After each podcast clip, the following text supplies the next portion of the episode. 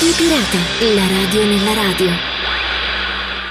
Un altro arrembaggio di Radio Pirata, la radio nella radio. Ben ritrovati da parte mia, da parte di Gabriele Barbi, quella poca voce che mi rimane dopo una settimana incredibile eh, di influenza, ma eh, sono qui per raccontarvi un po' di radio anche questa volta. Ci sono alcune cose molto interessanti che riguardano sia l'attualità che la storia della radio, a cominciare con Radio for Peace International che presenta nuovi programmi. Torneremo sulla giornata mondiale della radio a scuola e le prime frequenze con trasmissioni in italiano in onde corte. Una pagina di storia invece ci porterà indietro di 85 anni per le prime trasmissioni di Radio Mosca. E iniziamo questo episodio di Radio Pirata alla radio nella radio con una buona notizia dal sito ufficiale di www.rfpi.eu, novità per Radio for Peace International, che lancia nuovi programmi contro le restrizioni imposte alle donne nel paese. Stiamo parlando dell'Afghanistan e stiamo parlando di Radio for Peace International, che è una ONG il cui studio ha sede a Gironde e riafferma il suo sostegno alle donne afghane producendo e trasmettendo nuovi programmi ideati con giornalisti afghani presenti in cinque diverse province dell'Afghanistan. Quindi gli spettacoli storie di donne afghane verranno organizzati in Afghanistan da professionisti. Le trasmissioni verranno poi trasferite in Francia tramite strumenti di criptazione e sotto pseudonimi. Le trasmissioni saranno trasmesse in prima serata per un periodo di tre mesi sulle onde corte. Martedì e giovedì sui 15.700 kHz alle 19 UTC, lunedì e sabato alle 11.45 UTC su 15.770 kHz, domenica alle 13 UTC su 15.770 kHz. Questi programmi sono in lingua farsi e verranno trasmessi in tutto l'Afghanistan dal centro di emissione di Kostinbrod in Bulgaria e saranno anche disponibili in streaming all'indirizzo www.rfpi.eu. Per Sylvain Clamen, presidente dell'RFP, la situazione della libertà di informazione è catastrofica in Afghanistan. RFPI assicura una voce libera e femminile in un paese dove regna l'oscurantismo. Secondo le statistiche dell'Associazione dei giornalisti afghani nel paese sono attive più di 170 radio. Su 1075 giornaliste solo 163 hanno un lavoro e solo a Kabul, il resto è disoccupato. Due principali media nazionali, la Voice of America e Radio Asadi, hanno recentemente sospeso i loro siti web. Radio Sahar, l'unica radio femminile di Herat, è stata vietata completamente la trasmissione. Come sottolinea Sylvain Clamen, presidente della RFPI, uno dei punti chiave della loro azione è offrire alle donne giornaliste uno stipendio e un lavoro per garantire la loro autonomia e dignità.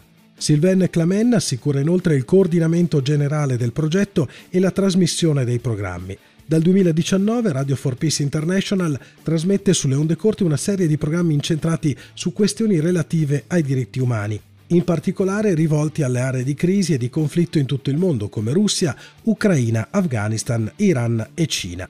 Grande importanza dunque per una corretta informazione, grande importanza anche per l'utilizzo delle onde corte che ancora una volta viene sottolineato. Le onde corte sono infatti l'unico sistema che può coprire paesi come eh, l'Afghanistan con una topografia molto particolare o per consentire le comunicazioni in zona di guerra come accade con l'Ucraina oggi.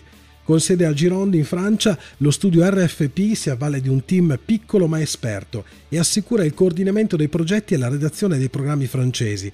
Infine i programmi sono trasmessi da WRMI, Radio Miami International, con sede in Florida e storica emittente della radio sin dai suoi inizi e diversi altri media internazionali come Voice of America o Radio Liberty. Il secondo centro di trasmissione si trova in Bulgaria e permette invece di coprire l'intera Asia. E a questo punto su Radio Pirata, la radio nella radio, torniamo ad occuparci della giornata mondiale della radio che si è celebrata il 13 febbraio scorso, ma che eh, torniamo a sottolineare in ogni circostanza interessante e intelligente, soprattutto quelle giuste, quelle azzeccate con il tema dell'anno, ovvero sia radio e pace.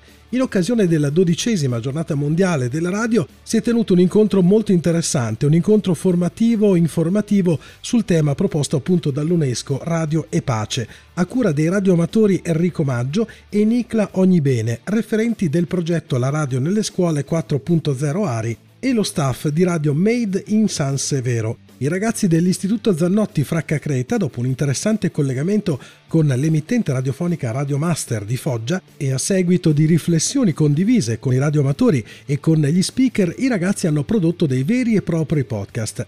Ne sentiamo uno come esempio e nel frattempo vi lascio anche un indirizzo internet se volete approfondire l'argomento e ascoltare altri podcast del genere www.iczannotti.edu.it. Il manifesto della comunicazione non ostile. 1. Virtuale e reale. Dico o scrivo in rete solo cose che ho il coraggio di dire di persona. 2 si è ciò che si comunica. Le parole che scelgo raccontano la persona che sono, mi rappresentano. 3. Le parole danno forma al pensiero. Mi prendo tutto il tempo necessario a esprimere al meglio quel che penso. Prima di parlare bisogna ascoltare. Nessuno ha sempre ragione, neanche io. Ascolto con onestà e apertura. 5. Le parole sono un ponte. Scelgo le parole per comprendere, farmi capire, avvicinarmi agli altri. 6. Le parole hanno conseguenze. So che ogni mia parola può avere conseguenze, piccole o grandi. Condividere è una responsabilità. Condivido testi e immagini solo dopo averli letti, valutati e compresi. 8. Le idee si possono discutere. Le persone si devono rispettare.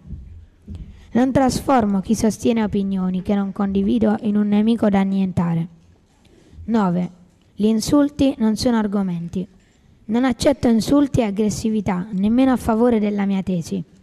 10. Anche il silenzio comunica. Quando la scelta migliore è tacere, taccio.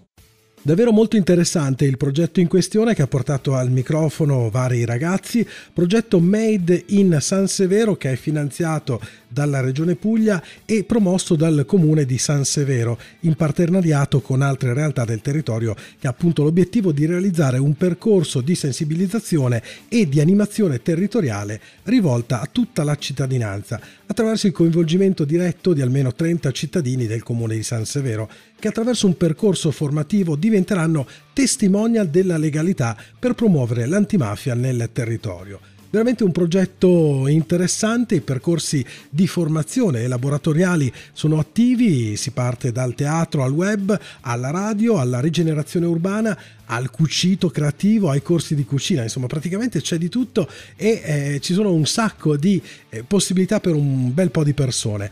Tutti questi progetti prevedono una serie di momenti di apertura alla cittadinanza che si snoderanno attraverso molteplici iniziative sul territorio. Interessante il percorso on air del laboratorio di web radio con una vera e propria postazione radio con tanto di microfoni e cuffie, console e speaker. Tutto ciò è possibile grazie all'impegno dei beneficiari e dell'esperto di web radio Rocchino Franchelli. Il corso web radio è stato uno strumento utile per creare e per donare alla città un mezzo attraverso il quale raccontare il territorio e raccontarsi, una radio quindi istituzionale aperta alla partecipazione di studenti, associazioni e cittadini attivi. Potete ascoltare online le loro trasmissioni o i loro podcast attraverso l'indirizzo madeinsansevero.org. Inevitabile e puntuale ovviamente in questo periodo l'aggiornamento delle trasmissioni in italiano per quanto riguarda le onde corte. Nuova stagione, escono le prime frequenze e puntualmente italradio.org, il prestigioso portale della radiofonia italofona nel mondo, ci aggiorna sulla situazione. Prime frequenze depositate all'ITU di Ginevra rese note per la nuova stagione A23 e valide dunque dal 26 marzo al 28 ottobre 2023, periodo coincidente con l'adozione dell'ora legale in Europa. L'Italia passerà dunque da UTC più 1 a UTC più 2 come al solito. Tra le prime conferme Adventist World Radio, Radio Vaticana, Voce della Turchia e Radio Cina Internazionale che appunto confermano i loro programmi in italiano in onde corte. Ecco i dati finora noti. Adventist World Radio domenica 9610 kHz dal famoso trasmettitore tedesco di Nowen dalle 9 alle 10 UTC e quindi dalle 11 alle 12 ora italiana. Nella prima mezz'ora va in onda tra l'altro il programma dedicato al mondo del radioascolto e dei radioamatori con Roberto Vacca e Graziano Braga. Radio Vaticana conferma dal lunedì al sabato su 15.595 kHz il breve notiziario di 10 minuti dalle 6 alle 6.10 UTC e quindi dalle 8 alle 8.10 ora italiana. Voce della Turchia invece presente sugli 11.710 kHz dalle 8.30 alle 9 UTC e quindi dalle 10.30 alle 11 italiane. Radio Cina Internazionale tra le 18 e 19 UTC e tra le 20 e le 21 in Italia su 7340 kHz, tra le 20 e 30 e 21 e 30 UTC, 22 e 30 23 e 30 in Italia su 7265 e 7345 kHz. Tra le 6 e le 7 UTC, quindi tra le 8 e le 9 in Italia, su 17520 kHz. Tra gli assenti mancano le conferme da parte di Radio Romania Internazionale che molto probabilmente arriveranno nei prossimi giorni. E con questo filo di voce che mi rimane qui su Radio Pirata, la radio nella radio, vado a raccontarvi quella che è la pagina di storia della settimana. 85 anni fa, il 9 marzo 1938, Radio Mosca iniziava le sue trasmissioni, molto prima di utilizzare le famose onde corte e diventare il più importante strumento di propaganda al mondo. Radio Mosca infatti iniziò a trasmettere nel 1922 sulle onde medie con il trasmettitore RV1 di Mosca ne traccia la storia la pagina Facebook della francese Radio Magazine. Nel 1925 i programmi furono trasmessi da un trasmettitore sempre in onde medie situato a Leningrado. Fu nel 1929 che i primi programmi in tedesco andarono in onda in ottobre, seguiti dai programmi francesi in novembre e in inglese in dicembre. All'epoca pensate che il servizio francese era prodotto da una sola persona, Albert Joseph, editore, interprete e anche scrittore delle notizie, corrispondente e quant'altro. Se si ammalava, i programmi francesi venivano fermati. Fu nel 1933 che il programma Radio Mosca si espanse in molte lingue. Nel 1938 Radio Mosca iniziò a trasmettere in onde corte e durante la guerra la funzione più importante delle trasmissioni straniere era la contropropaganda grazie all'installazione di trasmettitori ultrapotenti. Radio Mosca infatti con questa potenza esagerata poteva essere ascoltata ovunque nei territori occupati.